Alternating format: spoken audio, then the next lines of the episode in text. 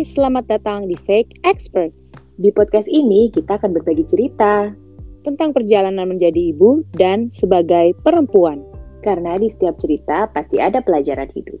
Gue Tanti dan gue Medina. Selamat mendengarkan. Hai semuanya. Hai. Hari ini kita kedatangan uh, tamu uh, seorang ibu rumah tangga, ya kan, yang juga sekarang um, sibuk olahraga terus. Uh, kita langsung aja ya. Ini dia Sasti. Hai semuanya, kenalin nama aku Sasti. How are you? Alhamdulillah. Masih sehat, alhamdulillah. Uh, jiwanya, raganya nggak tahu udah kelamaan ppkm, bu. iya benar-benar. Oh, nggak biasanya kan kalau raga uh, yang terlihat lebih sehat ya, gitu. Oh, kalau jiwa, lo jiwanya duluan ya yang lebih sehat ya, alhamdulillah. Iya, di podcast kita Sas, mm -mm. kita pengen mengulik-gulik ya kan pengalaman hidup Anda mm-hmm. yang mungkin bisa berguna juga untuk uh, kita dan teman-teman fake expert. Jadi di uh, podcast ini itu biasanya kita mengulas tentang uh, womanhood, ya kan perjalanan ketika lo sudah menjadi wanita dewasa mungkin bisa lo ceritain kali ya dari awal misalnya lo dari apa ya womanhood tuh dari mungkin kuliah terus lo akhirnya menikah gitu sampai sekarang jadi sebenarnya gue uh, gue dua kali kuliah sejujurnya. Yang pertama gue ambil psikologi. Uh, sama kayak lo ya? Oh, sama iya, ya. kita, kita berdua. gue ambil uh, psikologi Unpad waktu itu. Terus jalan tahun kedua gue nggak ngerasa uh, fit sama apa nggak ngerasa fit di apa nggak fit in di situ gitu karena gue ngerasa uh, ini terlalu serius aja buat gue gitu ya kayaknya uh, bukan gue banget deh gitu. Sama juga ya itu. Gue nggak merasa fitin tapi stay terus sampai hampir tujuh tahun. Orang. Berarti kuliah di psikologi, gue kayak apa namanya nggak tahu deh gue nggak senang aja kali ya jadi gue dua tahun kemudian gue pindah ke psikologi eh uh, Vkom Unpad di situ baru gue lulus uh, gue ambil PR uh, public relation ya mungkin gue lebih suka ngomong-ngomong lebih suka yang gitu-gitu kali ya dibandingkan uh, psikologi yang menurut gue lebih serius aja. Uh, sebelum lulus gue udah nikah, gue udah nikah, terus gue wisuda itu gue udah punya anak, uh, gue wisuda gue udah punya anak, and then uh, abis wis abis wisuda tuh udah mau apply apply kan udah mau uh, udah mau kerja. Eh nggak taunya gue udah hamil anak kedua pada saat gue wisuda. Gue nggak tahu tuh gue hamil anak kedua. Oke okay, sip. Udah gitu selesai uh, anak gue udah agak-agak gede udah dua tahun apa tiga tahun gitu. Gue kuliah lagi tadinya tadinya. Gue ambil uh, apa namanya Vkom UI gue udah masuk satu tahun terus gue keder sendiri karena gue nggak bisa waktu antara uh, keluarga dan uh, kuliah gue. Karena uh, apa ya uh, tugasnya banyak banget ya. Kalau S2 emang beda banget sama uh, S1 dan pada saat itu kan anak gue juga masih kecil ya dan nggak ada supir uh, kuliahnya seharian. Terus eh maksudnya gue nggak bisa deh ngatur waktunya kayak gitu. Hmm. terus ya udah deh gue lepas akhirnya. Begitu deh. Jadi ya udah gue fokus ngurusin anak aja. Yang penting gue antar anak sekolah uh, kayaknya lebih happy juga sih jadi bisa lebih spend more time bareng-bareng sama anak-anak. Seru ya maksudnya ngelihat mereka tiap hari kita antar mereka sekolah terus di mobil bisa cerita-cerita pulang sekolah bisa cerita di sekolah bisa ngapain aja terus bisa pergi ke mana. Kayak lebih ya seru juga sih menurut gue. Gitu. Oh jadi tadinya tuh sebenarnya uh, lo nggak punya kayak keputusan bahwa kayak oh oke okay, abis gue nikah gitu ya kayak gue lulus kuliah terus ya udah gue jadi ibu rumah tangga aja gitu jadi sebenarnya pada awalnya um, lo juga punya keinginan untuk kayak tadi lo bilang kuliah lagi terus hmm. sempat pengen apply apply kerja juga jadi sebenarnya kayak ibu rumah tangga tuh bukan um, cita-cita lo di awal ketika lo menikah akhirnya lo menjadi ibu rumah tangga? Sebenarnya sih bukan ya, karena ya emang uh, gue udah apply kerjaan juga waktu itu, cuman akhirnya kan uh, eh, gue hamil Dasya itu kan ribet banget tuh tan yang hmm. ada IUD di dalam perut gue terus nah gue... iya bener banget nih ini salah satu ya um, pendengar fake expert harus hati-hati juga walaupun pakai IUD, nah ibu nah, ini salah satunya. Amdun gue. Nah kan, ya ampun. IUD itu masih di dalam perut sampai anak gue tuh lahir gitu, which is jadi selama hmm. kehamilan itu uh, ya udah gue pendarahan terus, dia bleeding terus, uh, terus gue bener-bener yang apa namanya bed di rumah sakit seminggu yang sorry ya pup, uh, pipis, mandi, keramas itu tuh beneran di uh, kasur gitu nggak boleh gerak sama sekali. Karena kalau gue gerak ya udah bleeding lagi. Dan akhirnya si Dasya itu anak gue yang kedua lahirnya dalam uh, kehamilan gue minggu ke 28 which is 7 bulan ya. Mm-hmm. 4 kilo. Ya maksudnya itu ini banget gitu. Nggak mungkin kan gue sambil kerja dengan kehamilan gue yang kayak gitu. Cita-cita gue kan tadi emang kerja. Ya udah akhirnya nggak mungkin lah itu. Itu lo berapa lama tuh dirawatnya sas? Dirawat di rumah sakit itu satu bulan waktu itu gue sampai yang punggung gue apa sih namanya? Apa nama penyakitnya? Yang punggungnya hitam gitu loh. Karena harus rebahan terus hmm jadi lo sampai melahirkan ya dirawatnya? Iya, gue dirawat itu ya eh, enam ke tujuh bulan. Enam ke tujuh bulan kan satu bulan tuh gue dirawat. Terus gue pulang. Satu minggu udah gitu lahirlah itu anak. Tiba-tiba gue tuh udah uh, bukaan 8 sampai rumah sakit. Gue diperiksa gue tuh udah bukaan 8 udah siap-siap mau uh, lahir bayinya. Terus udah gitu tuh serem banget. Karena pas itu kan gue di Bandung ya. Laki gue mau tuh lagi di Jakarta. Gue tuh udah nelponin ya. Mau lo cepetan ke Bandung mau gue kan nih. Kebayangkan lo sakit bukaan kayak apa gitu kan. Gue udah gue kira kayak kayak apa namanya kontraksi palsu gitu. Tapi kok gue ngitung nih lima menit eh bah 10 menit 5 menit kayak makin intens gitu akhirnya dia datang tuh jam 3 subuh eh jam 3 dari Jakarta sampai Bandung jam 5 terus gue langsung dibawa ke rumah sakit itu udah bukaan 8 ya udah udah masuk apa namanya udah masuk kamar operasi. bersalin ya Nggak, nggak, kamar itu Tan, apa namanya? Kamar operasi karena anaknya kan tujuh bulan masih sungsang. Oh, I see. kan? Uh, kaki di bawah. Udah gitu ya udah uh, udah mau siapin operasi gue udah di oka. Dokter anestesinya nggak datang datang bo. Jadi gitu mertua gue uh, temenan kebetulan. Mertua gue uh, temenan sama si opsjinnya dia dia nelpon udah deh dok dicobain aja itu operasi uh, dilahirin normal aja. Kan uh, apa namanya prematur pasti lebih sehat juga buat bayinya karena kan yeah, yeah, yeah. Lahir uh, normal kan paru-parunya dipaksa untuk ke, apa kerja kan. Ya udah akhirnya gue lahiran deh tuh di depan kamar operasi. Sedih banget ya. Tapi lo akhirnya normal nih gitu? Normal akhirnya normal. Dasnya normal akhirnya gue lahiran.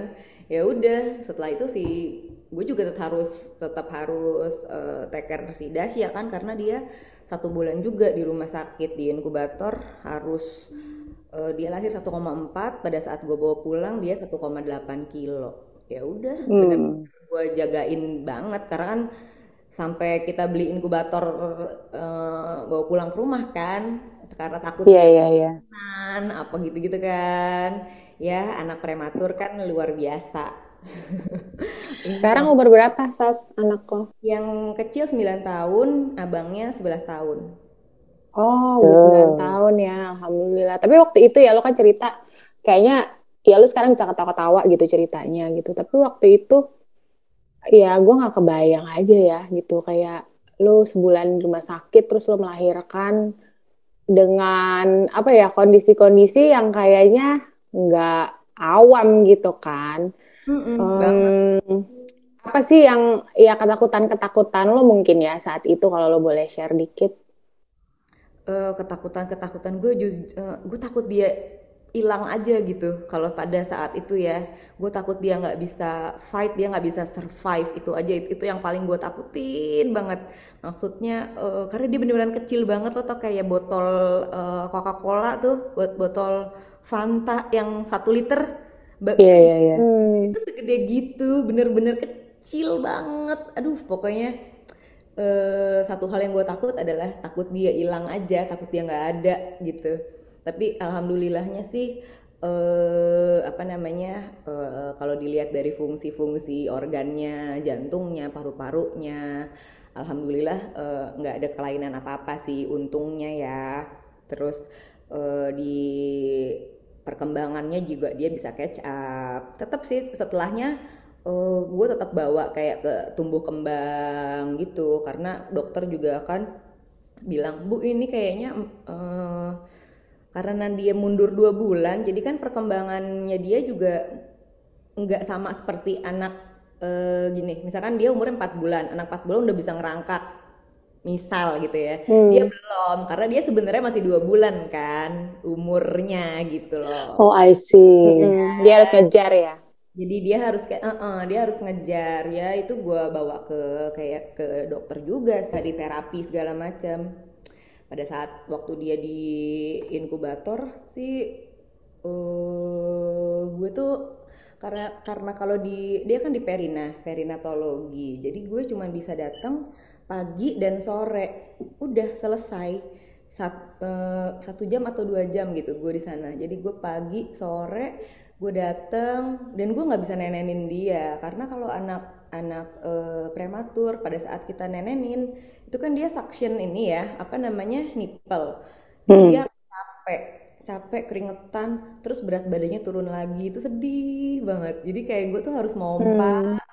mompain asi terus uh, dia tuh neneknya pakai sonde tau gak lo? Apa namanya sedotan kecil yang langsung ke lambungnya dia dimasukin semili semili hmm. gitu iya iya iya um, pengalaman yang cukup berat juga ya sebenarnya untuk seorang ibu kan. Maksudnya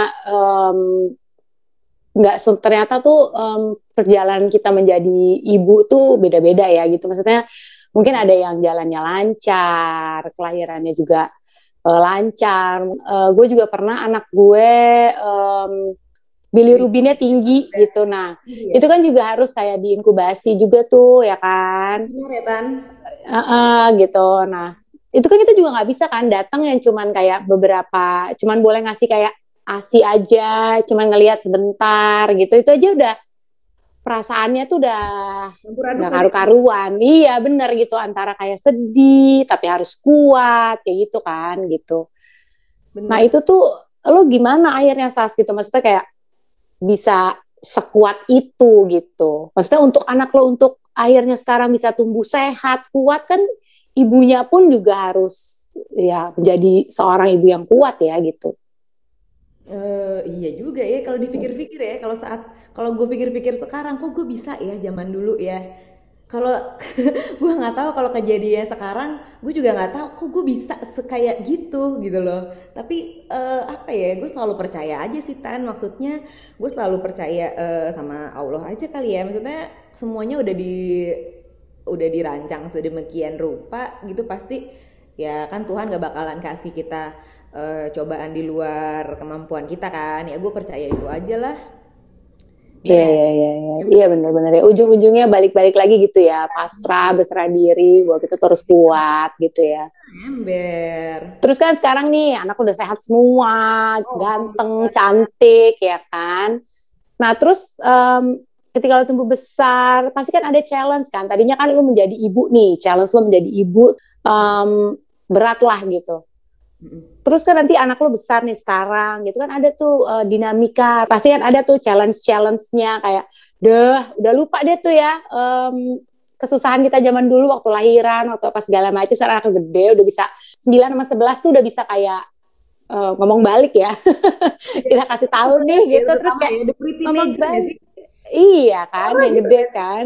Iyalah, iya, gitu banget. Gitu udah yang eh, dikasih tahu mereka juga udah punya opini sendiri. Nah, itu tuh gimana tuh handling challenge-challenge yang eh, pasti akan harus harus dilalui oleh setiap ibu ya gitu. Kalau si kalau anak gue yang gede itu uh, gue biasa karena dia tuh tipe anak yang uh, ini pemikir gitu. Jadi semuanya itu hmm. harus uh, masuk ke logika logikanya dia. Jadi ya udah yeah, gue suruh yeah. dia mikir aja. gue tanya gue gue apa namanya gue mm, kick balik ke dia. Menurut kamu gimana? Boleh oh, nggak? Oh, gitu. Kalau misalkan menurut kamu boleh, uh, ya udah boleh kan berarti ya. Kalau misalkan men menurut kamu itu nggak boleh, ya jangan gue suruh mikir lagi dianya kalau gue sih dibanding gue yang ngelarang-ngelarang. Kamu nggak boleh begini hmm. begini begini misalnya uh, kamu nggak boleh temenan sama si ini soalnya uh, dia nakal misalnya. Mendingan gue tanya sama anaknya kan uh, emang yeah, dia di sekolah yeah. gimana sih? Dia suka ngapain aja? Oh iya mami dia tuh suka jahil banget sama aku suka uh, bad word sama aku. Ya udah hmm. Kamu perbuatan kayak gitu boleh nggak? Baik nggak bad word sama uh, orang lain? Nanti perasaan orang lain yang uh, dibilangin bad words gimana? Sedih nggak dia? Ya udah terus kan dia jadi mikir kan oh iya ya jadi si anak itu misalnya uh, begini begini begini. Ya udah be uh, better aku uh, stay away atau misalkan ya udah berteman biasa aja kayak gitu gitulah kalau oh, gue hmm. tapi sebenarnya itu cukup wise ya gitu. Maksudnya um, ya nggak mudah kan. Banyak orang tua juga mungkin termasuk gue gitu awalnya yang marah gitu yang kayak apa sih? Ngomong balik apa sih? gitu kan. Ada nggak sih lo proses itu gitu? Ada bo. Ada sama. Sama. Gue juga kadang kalau kalau apalagi kalau kita lagi PMS ya nggak sih? Kan nah. itu uh kayak astagfirullahalazim gitu. Kadang-kadang uh, ya udah kalau gitu gue uh, mendingan pergi sih kalau gue gue tenangin diri gue sendiri. Karena gue tahu gue yang gue ini yang ini yang salah nih ada di gue. Misalnya kalau gue yang salah ya gue mikir biarin uh, gue dingin dia dingin. Nanti saat misalkan uh, mau tidur atau besokannya eh kita bahas lagi yuk yang kemarin kayak belum selesai deh bang. Gitu kalau iya, iya iya iya iya. Kalau anak lo yang perempuan gimana uh, perempuan lebih ini ya lebih mudah diatur gak sih? Perempuan lebih mudah diatur banget. Maksudnya dia tuh modelannya lo tau lah Dasya kan penurut baik gitu. Cuman kalau dia uh, kalau dia kebalik masalahnya dia yang suka dibully. Misal kalau di, sekolah ya sama teman mm-hmm. Karena dia suka dibully atau dia dibilangin apa tapi dianya enggak ngelawan. Ya tetap sih pendekatannya sama gue bilang uh, ya kamu kalau misalkan kayak gitu uh, kamu speak up dong yang kamu rasain apa? Misalkan kamu nggak nyaman ya kamu bilang sama temen kamu gue lebih nge-encourage dia untuk itu loh mengungkapkan perasaannya. Karena dia nggak dia nggak bisa apa ya nggak bisa mengekspresikan ininya gitu kan dia dia tahan dia pendem gitu modelnya kalau yang cewek. Ya ya hmm. jadi treatmentnya sebenarnya beda ya, ya coba ya. Medina anaknya tiga gimana Matt Enggak, enggak. Ya. Pasti wise banget sih menurut gue. Maksudnya uh, tahu gitu ya saat kapan harus mundur. Uh, kalau gue sih mungkin akan tetap aja berantem Gas gitu kan.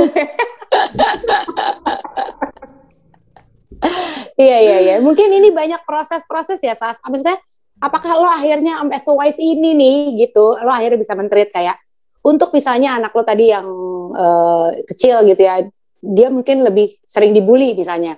Nah itu tuh kan kadang sebagai orang tua ya gitu. Manusia juga nih kita ibu. Kadang kan kesel juga ya berani-beraninya lo ngebully anak gue. Tapi instead of lo mm, menyebarkan emosi lo itu lo lebih ke tenang. Kan itu harus tenang dong kayak ya, terus bilang ke anak kita kamu harus speak up. Itu kan kadang masih ada emosi ya kemarahan terhadap perilaku lah gitu gitu. Nah itu gimana bisa sampai memanage emosi lo gitu berat banget beban hidupnya Bu. Belajar dari pengalaman kayaknya Tan. Iya iya iya iya. Ya. Pasti lama-lama bisa kan uh, ada kan how to control emotion kan pasti bisa mm -hmm. lama-lama dikit dikit dikit pasti bisa.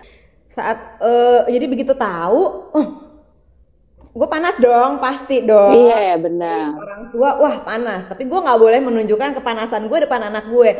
Tarik nafas dalam mikir dulu. Karena ya? Mikirnya tuh jangan dikira sejam dua jam. Bisa nanti besoknya baru gue bahas. Iya iya iya. Ah, bisa gue besoknya baru gue bahas. Saat gue juga udah nggak uh, panas kan? Ya tapi itu jauh lebih baik dibandingkan gue nggak bahas sama sekali. Menurut gue sih gitu ya. Iya iya ya, waktu mungkin, juga ya. Iya, betul. Iya, mungkin Sasti orangnya sangat ini ya, in touch dengan emosinya. Jadi dia bisa lebih mengontrol daripada kita, Tan. Udah aware ya. Udah aware dia, mindful dia. Uh, uh, bagus, bagus ya. Nah, uh, Sas kan gue sekarang tahu nih lu juga seorang pound instructor ya, pound fit instructor. Uh, boleh cerita nggak sih awalnya lo ke situ uh, merambah ke dunia pound fit gitu atau fitness ini tuh gimana gitu dari uh, seorang ibu rumah tangga transisinya seperti apa sih?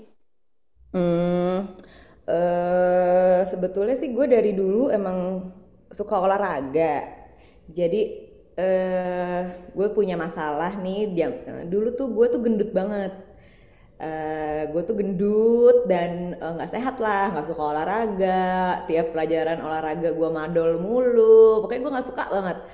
Uh, tapi uh, kebetulan uh, bokap gue itu dia tuh suka banget olahraga gitu ya. Jadi dia hmm. dia tuh nggak pernah nyuruh gue untuk ayo dong kamu olahraga biar kurus. Nggak pernah kayak gitu. Tapi dia tuh selalu mencontohkan untuk uh, nih papa olahraga. Misalkan papa uh, sepedahan. Dari dulu bokap gue suka banget sepedahan. Atau bokap gue badminton. Semuanya olahraga dia suka gitu uh, apalagi ya golf misalnya. Uh, dia selalu suka olahraga. Sampai pada saatnya SMA tuh udah mulai naksir cowok kan nggak mau dong gue gendut gitu masa depan pacar gendut. Nah kan? Iya tuh udah gitu. Ya udah saat itu gue udah mulai suka fitness sampai ya sampai kuliah sampai akhirnya punya anak sampai akhirnya oh sampai sekarang gitu. Gue masih gue suka banget fitness.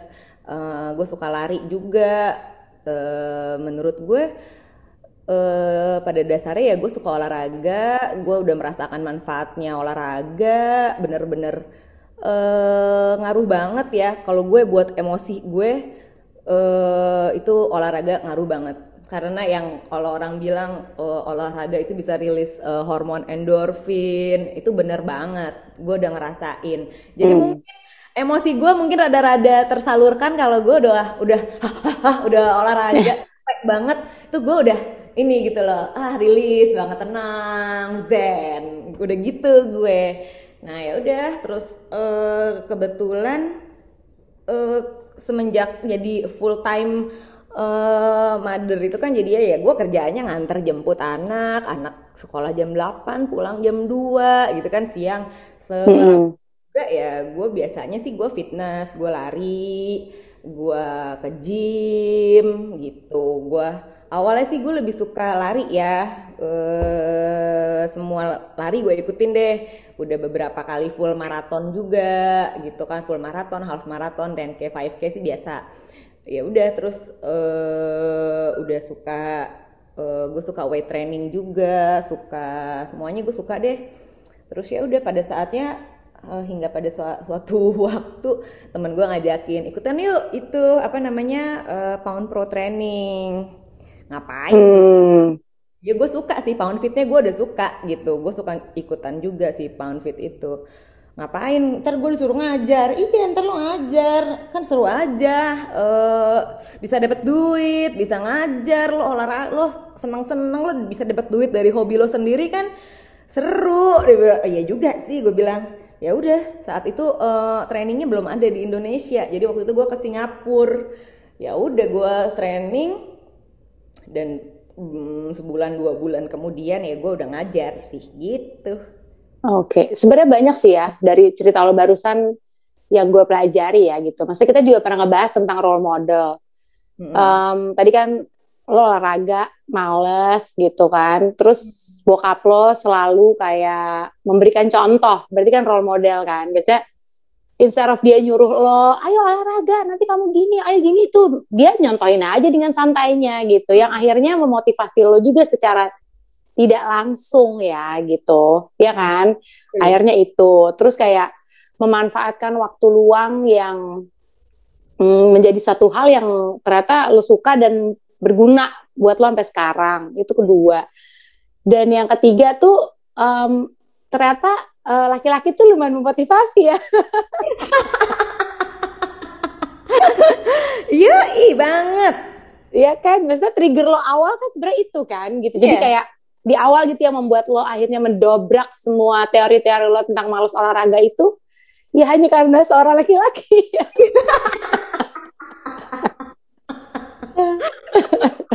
Iya, terus kayak sampai sekarang nih lo akhirnya kayak konsisten banget kan dari gue suka ngikutin deh kayak lo lari gitu kan, which is gue nggak kuat gitu. Itu tuh lo kayak ada latihannya sendiri. Apa lo mendapatkan uh, apa ya power untuk tetap konsisten? Itu tuh gimana gitu? Masalahnya kayak gue, lo juga gak sih Matt kayak suka Duh males deh gitu, gue banyak kerjaan nih gitu. Nah lo tuh gimana supaya jadi konsisten terus gitu? Uh, once lo udah ngerasain uh, khasiatnya, lo udah ngerasain resultnya, lo lihat badan lo, lo rasain, oh iya ya ternyata sekarang misalkan nih uh, setelah gue rajin olahraga, uh, gue sekarang naik tangga mau berapa anak tangga juga gue nggak ngos-ngosan ya, misal. Itu kan uh, simple tapi itu kan bermakna buat badan lo gitu. Atau misalkan Oh iya sekarang uh, baju gue udah ke, ke udah pada kegedean semua nih. Itu kan result ya hasil hmm. dari uh, olahraga lo selama ini. Setelah lo lihat resultnya, lo man, uh, rasain manfaatnya sama badan lo, masa sih lo nggak mau gitu untuk mempertahankan itu?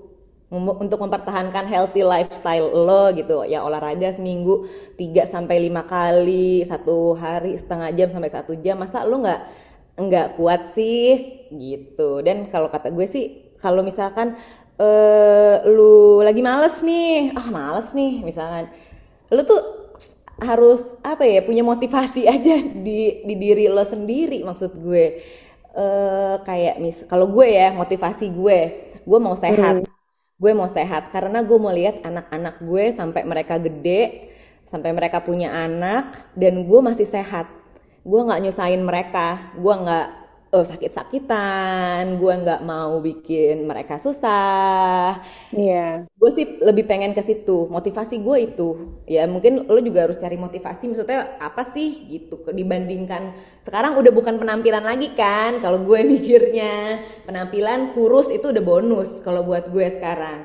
Yang penting uh, hmm. untuk jangka panjangnya kalau gue sekarang mikirnya Hmm, long term juga ya goals lo ya kayak uh, uh, ini banget mulia ya. gitu, mulia gitu. ya kan bahwa lo tidak mau menyusahkan anak lo itu kan kayak oh iya benar juga ya gitu. Berarti gue harus rajin banget olahraga mulai dari sekarang. Iya coba tan. Nanti uh, lo tua anak-anak lo uh, lo sakit bawa ke rumah sakit anak-anak lo juga kan yang susah. Gue nggak mau nyusahin begitu. Ya nggak sih? Hmm, coba tan. Kenapa panahnya ke gue semua? Matt tuh jadi aja. lo ini gak sih ngerasa gak sih makin tua itu lu ya orang kan uh, sekarang menganggap kayak lo makin tua ntar makin jompo lah gitu istilahnya ya makin susah hmm. ngapa-ngapain gitu hmm. tapi lo menemukan power yang lebih nggak sih ya, uh, ya. ketika lo semakin tua itu yang namanya badan kita tuh pintar banget semakin dia dilatih semakin dia kuat nggak ada orang bilang oh, udah tua nih gue nggak bisa gini gini gini gini nggak ada beneran deh serius hmm. banyak banget teman-teman gue yang mereka udah tua gitu loh uh, teman-teman olahraga gue tuh kebetulan uh, teman-teman di sekitar gue yang suka lari suka sepeda mereka tuh rata-rata udah 60 50 60 dan mereka kuat gitu loh terus gue yeah. suka Uh -uh, gue ngelihat bokap gue, nggak usah jauh-jauh deh, bokap gue udah 63, 64. Ma masih kuat-kuat aja loh, maksud gue uh, badan kita tuh pinter, badan kita tuh akan menyesuaikan dengan uh,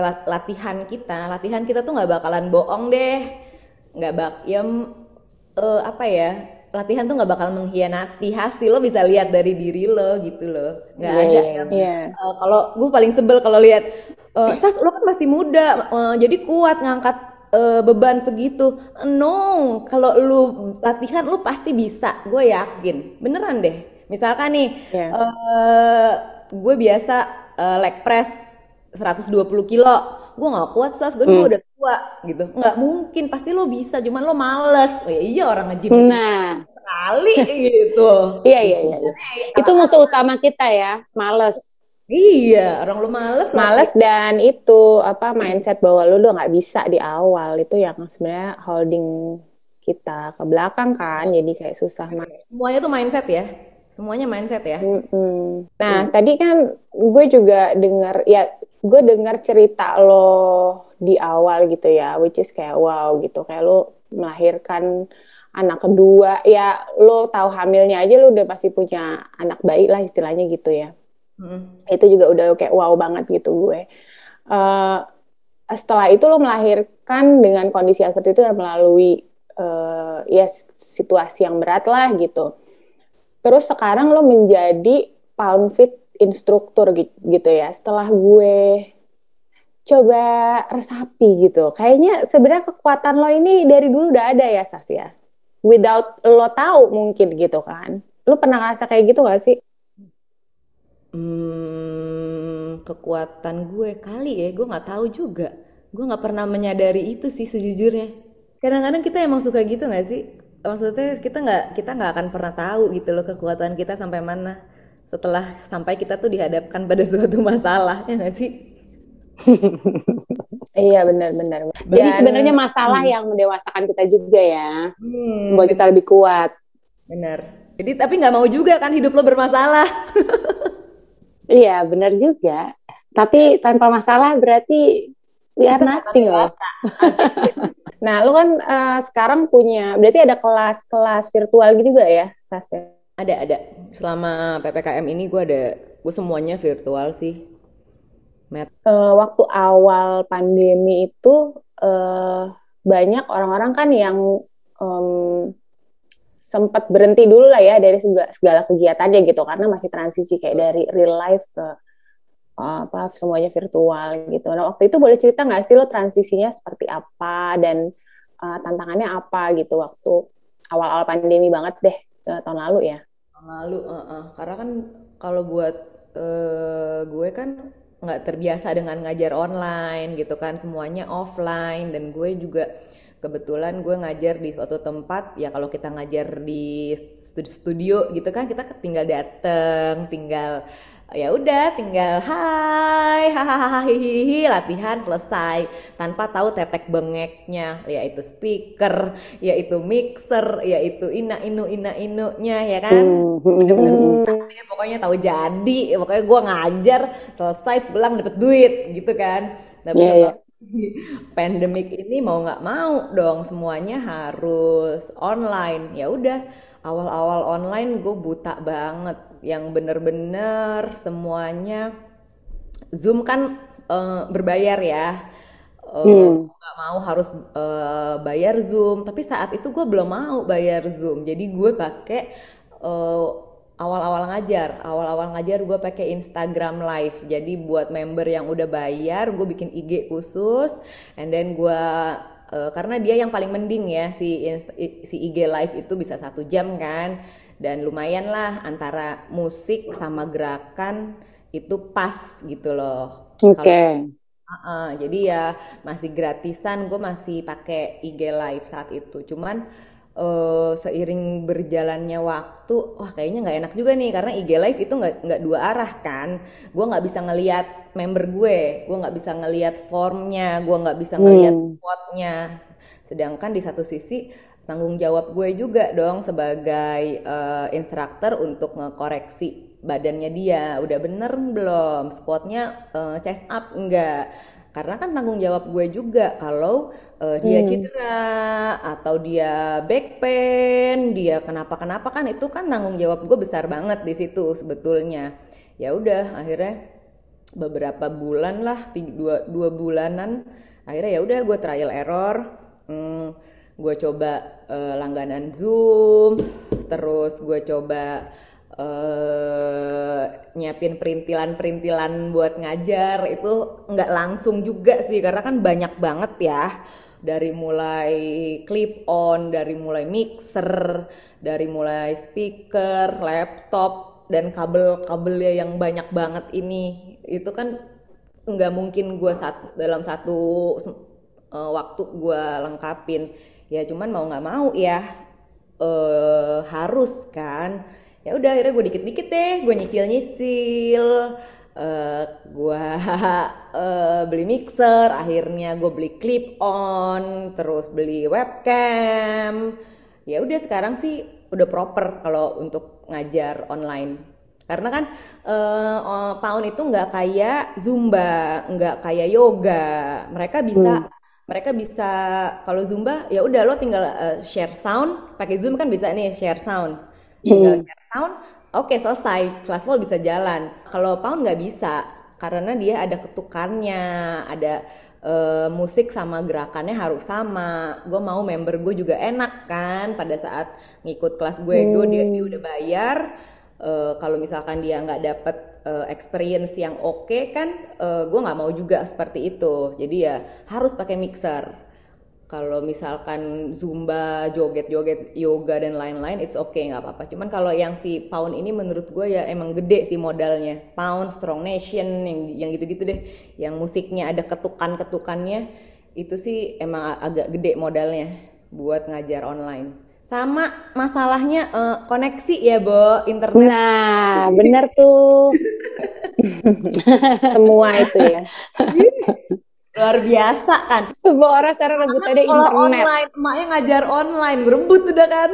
Iya benar banget itu. Tapi berarti banyak ilmu sebenarnya ya di masa online ini ya. Maksudnya kayak dulu mungkin awal lo cuma taunya datang terus lo ngajar pound fit beret udah beres gitu. Mm -hmm. tapi kalau sekarang mungkin teknis banget juga nih yang harus lo kuasai karena lo sendiri semuanya gitu ya Untung ada soundman, kan gue punya soundman tan. Oh iya, kebetulan uh, suaminya ini soundman ya. Gak sih. Soundman yang bisa ya. Multifungsi. Iya bener, handyman banget. Ya, nggak keluar ya tolongnya. Wah. Oh, oh ya. Jadi sebenarnya banyak hal yang harus lo syukuri di hidup lo ya gitu. Uh, tak ya pokoknya nikmat di hidup gue mah Iya iya iya benar benar benar. Tadi ngomongin olahraga gitu kan, terus lo uh, bawa bawa suami lo yang uh, handyman ini, ya kan, yang mampu segala-galanya. Nah, Enggak semuanya bisa. Lo sebagai iya sebagai istri nih gitu, hmm. suami lo kan hebat ya, bisa apa aja, enak banget ya gitu. Nggak kalau kita lihat dari luar kan kayak picture perfect ya gitu. Ih gila suaminya bisa semuanya loh ah, gitu. Semuanya itu bisa. gimana gitu. Misalnya, berarti sebenarnya nggak ada problem dong ya kan? Sambil nangis.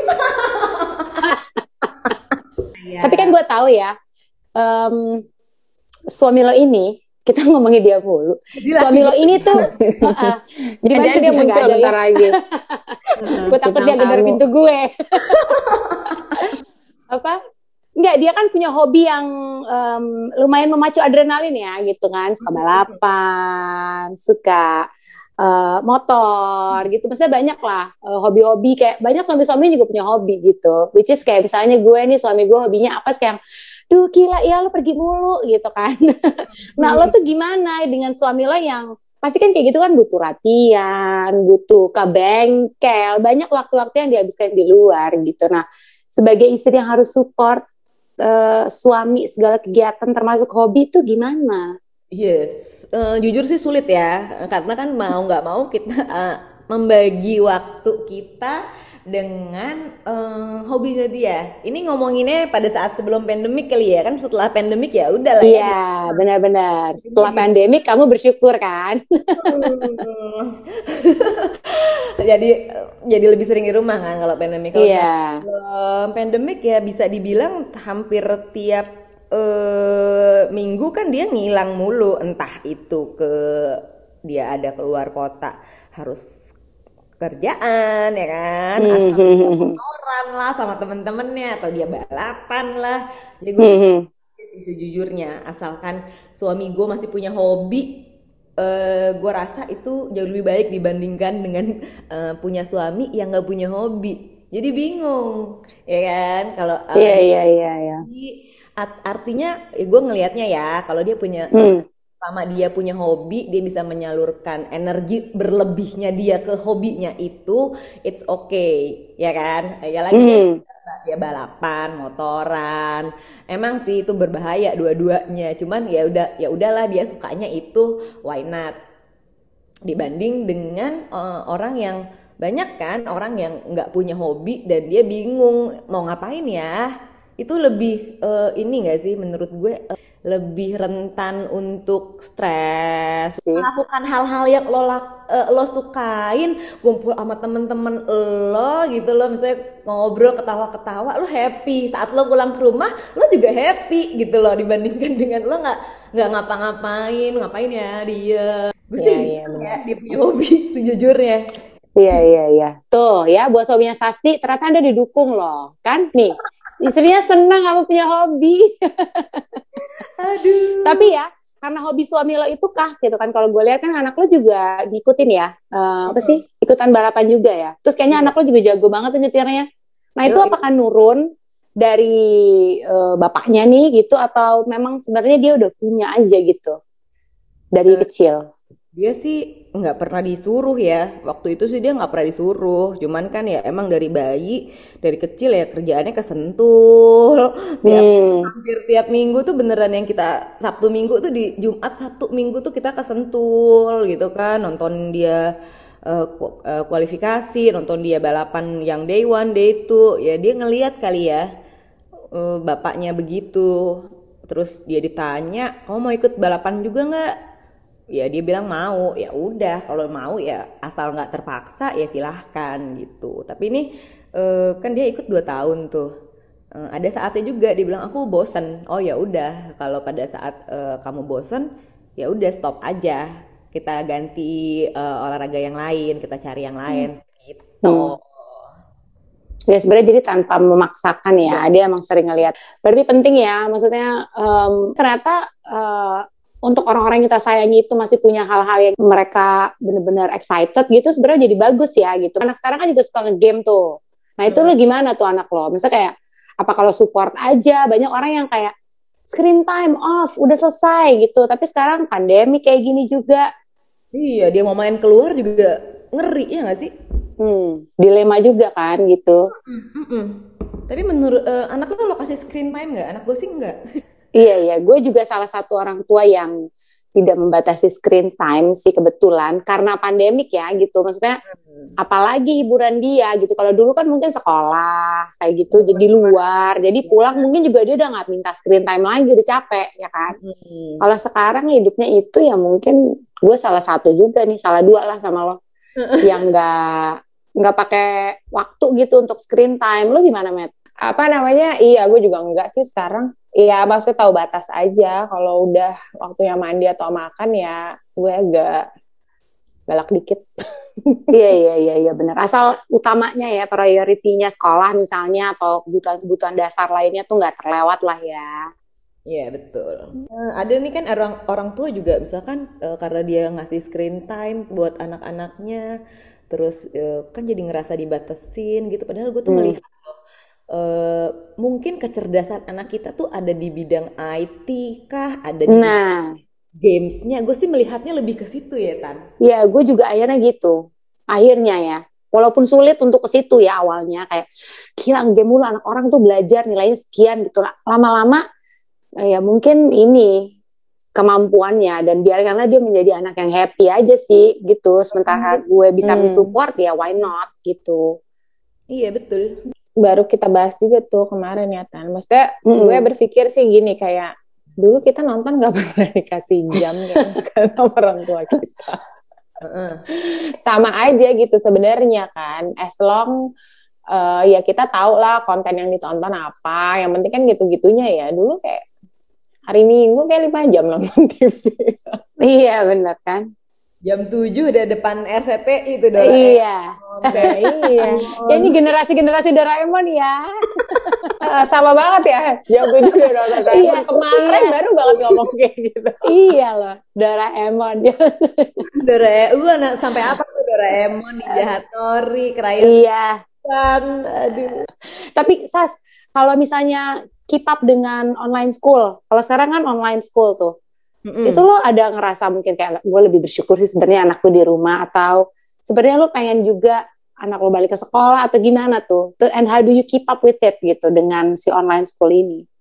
Hmm, gue sih seneng untuk kondisi seperti ini ya gue lebih senang uh, mereka di rumah sih sejujurnya lebih senang hmm. mereka online maksudnya lebih aman juga nggak sih kalau sekolah lagi kondisi kayak begini kita nggak tahu di sekolah dia ketemu siapa uh, hmm. orang tua murid dari si temennya itu ke mana ketemu sakit apa kan kita nggak tahu ya iya iya iya untuk saat ini sih gue lebih uh, memilih mereka untuk sekolah online sih. Cuma kan anak gue yang kelas 6 yang si gede yang gede hmm. ini kan kelas 6 hmm. nih. Kemarin tuh udah ada uh, apa namanya? Uh, grade 6, grade 9 sama grade 12 tuh yang udah mau mau hmm, ujian hmm. bakalan dimasukin lagi ke sekolah tapi dengan misalkan seminggu cuman tiga kali dan itu cuman dua jam dan mereka sekolah di outdoor gitu kan di bawah hmm. sinar matahari ya udah ada selentingan-selentingan kayak gitu juga sih kemarin dari pihak sekolah cuman gue masih uh, gue mungkin termasuk yang belum deh kayaknya apalagi lagi yang lagi marak banget kan sekarang yang varian delta ini. Iya. Kemarin kan udah tempat menurun tuh ya, yang pas awal-awal tahun kan udah lumayan. Mm -hmm. Lihat sebulan belakangan ini kan naik lagi, ngeri juga sih dan um, mostly kan anak-anak juga banyak yang kena gitu. Iya. Yang ini banget sih takut banget saat ini untuk melepas anak-anak keluar. Iya benar. Mm -mm. Stay home aja dulu ya sampai iya. nggak tahu kapan. sampai lebih steady kali ya. Mungkin sebagai pertanyaan terakhir kali ya, Matt. Uh, tips-tips kali ya buat yang hmm, selalu di rumah terus, ya kan? Pengen olahraga. Yes. Yang tadi kaum-kaum males tadi loh, kaum-kaum rebahan ya, saya salah satunya. Itu tuh kan males kadang, aduh olahraga terlalu berat gitu kan. Tips-tipsnya sih kalau aku bilang, lakukan olahraga yang lo sukain. Kalau lo suka sama olahraga itu lo nggak bakalan merasa tersiksa. Even itu mau satu jam dua jam nggak bakalan tersiksa. Ap apalagi cuma 30 sampai eh, satu uh, jam gitu kan yang mm -hmm. jam aja nggak berasa. Ya pilih olahraga yang kalian suka. Apa apa pun itu misalkan kayak bisanya jalan ya udah jalan bisa sukanya sepeda ya lakukan. Tapi rutin gitu loh. Jadi uh, nggak bakalan tersiksa nggak bakalan bete ngelakuinnya bakalan happy terus aja. Itu aja sih sama apa ya fokus sama tujuan lo tuh apa sih gitu loh. Misalkan saat ini apalagi hmm. lagi pandemic situation kayak begini kan lo mau nggak mau lo harus sehat. Apalagi kalau misalkan lo ibu mau nggak mau yang namanya ibu kan nggak boleh sakit ya Nah, benar tuh, betul. Iya kan, ya untuk menjaga seluruh anggota keluarga tetap sehat ya kita juga mau nggak mau kita harus sehat terus ya. Olahraga gitu. Kan bukan cuman biar uh, di covid situation aja sih sebetulnya di sepanjang hidup lo lo tetap harus olahraga gitu apalagi di kondisi kayak begini olahraga lo harus digencarin makan yang betul istirahat uh, minum vitamin berjemur gitu aja sih kalau kata gue iya benar jadi harus membentuk habitnya itu mungkin ya yang awalnya susah Iya, lama-lama targetnya dinaikin kali ya biar hmm, itu semakin itu dengan termotivasi. Iya, iya, iya. iya. Kalau itu. Gitu, gitu. Tan. Ayo kita olahraga mulai dari kecil-kecil dulu. Nanti aku share ya linknya ya. Asik. eh, eh, kalau lo kan pound fit, pound uh. fit itu kan harus pakai stick. Nah, hmm. gimana buat orang-orang yang mungkin kalau dulu datang ke gym atau ke tempat lo dulu kan lo di mana sih GBK, terus pernah juga di pasar raya ya. Itu kan pasti lo bawa stick dong dan mereka bisa hmm. pinjam. Nah, kalau sekarang kan mungkin dengan keadaan kayak gini kita nggak bisa sharing juga mungkin. Mm. Atau kita memang online dari rumah nggak punya stick gimana dong? Apa bisa pakai stick drum biasa bisa. gitu misalnya? Bisa. Uh, hmm. Awal-awal sih emang ya yang namanya pound itu eksklusif banget kita harus olahraga pakai si sticks hijau itu hmm. kan. Hmm.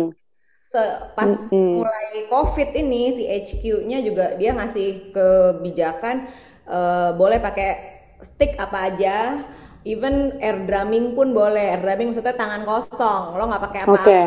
Boleh. Kan nanti kita contohin. Kalau misalkan nggak pakai stick, lo punyanya uh, centong. Ya pakai aja centongnya. Gitu. Lo punyanya stick drum, pakai aja stick drumnya. Gitu. Yang penting uh, kita mengajak orang buat olahraga, buat uh, hidup lebih sehat. Gitu. Oh gitu ya. Nggak ada nggak ada halangan sebenarnya ya. Ada, Jadi ada. jangan strip sticknya menjadi alasan lah. Kalau pakai apa aja yeah, boleh. Yeah. Centong ya. Ada gue stick drum. Baiklah Sasti oh, saya okay, okay, okay. undangannya dan stick drum saya. Udah siap. Sip. Pembelajaran penting apa hmm. yang um, bisa diambil dari tadi seluruh perjalanan hidup lo tadi yang udah lo ceritain, yang selama ini apa yang bisa lo share untuk ke sesama perempuan di luar sana? Wow, kalau buat gue ya kadang-kadang wanita itu selalu di apa ya dibilang wanita itu lemah wanita itu nggak bisa ngapa-ngapain wanita itu uh, cengeng gitu kan ya kalau hmm. di, biasanya begitu cuman seiring berjalannya waktu uh, gue tuh ngelihat kalau wanita itu sebenarnya uh, kuat kayak yang tadi gue bilang. Maksudnya kita kita nggak akan pernah tahu kekuatan kita uh, di mana sampai kita dihadapkan pada suatu masalah gitu kan.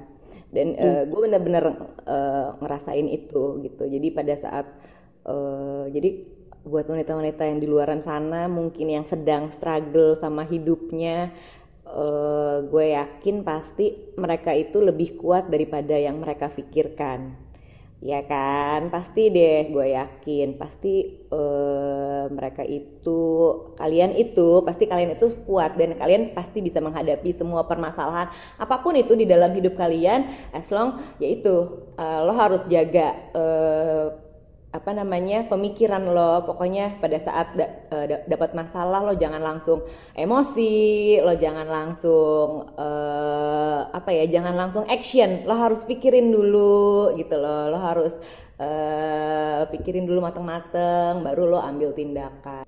Hmm. bagus sekali dan sangat bijak ya. Jadi jangan iya, iya, cepat iya. mengambil tindakan. Pikir-pikir dulu. Pertimbangkan semua ininya ya sisi uh, iya, permasalahannya iya, mungkin ya. Fisik, mental perempuan itu adalah um, sosok yang kuat ya dalam menghadapi apa pun. Hidup wanita. Iya betul. Thank you Sasti sudah mau datang di Fake Expert. Thank you banget, thank you banget Sasti. Thank you ya. Untuk ya pendengar yang mau ikut kelasnya Sasti, boleh drop uh, uh, di DM kita ya di at Fake Experts atau iya. di IG-nya Sasti mungkin di mana Sas? At Sastik S A S T I Q U E. Boleh. Nanti kita semua ketemu di sana ya. Benar ya. so see you next episode. Bye. Bye. Bye.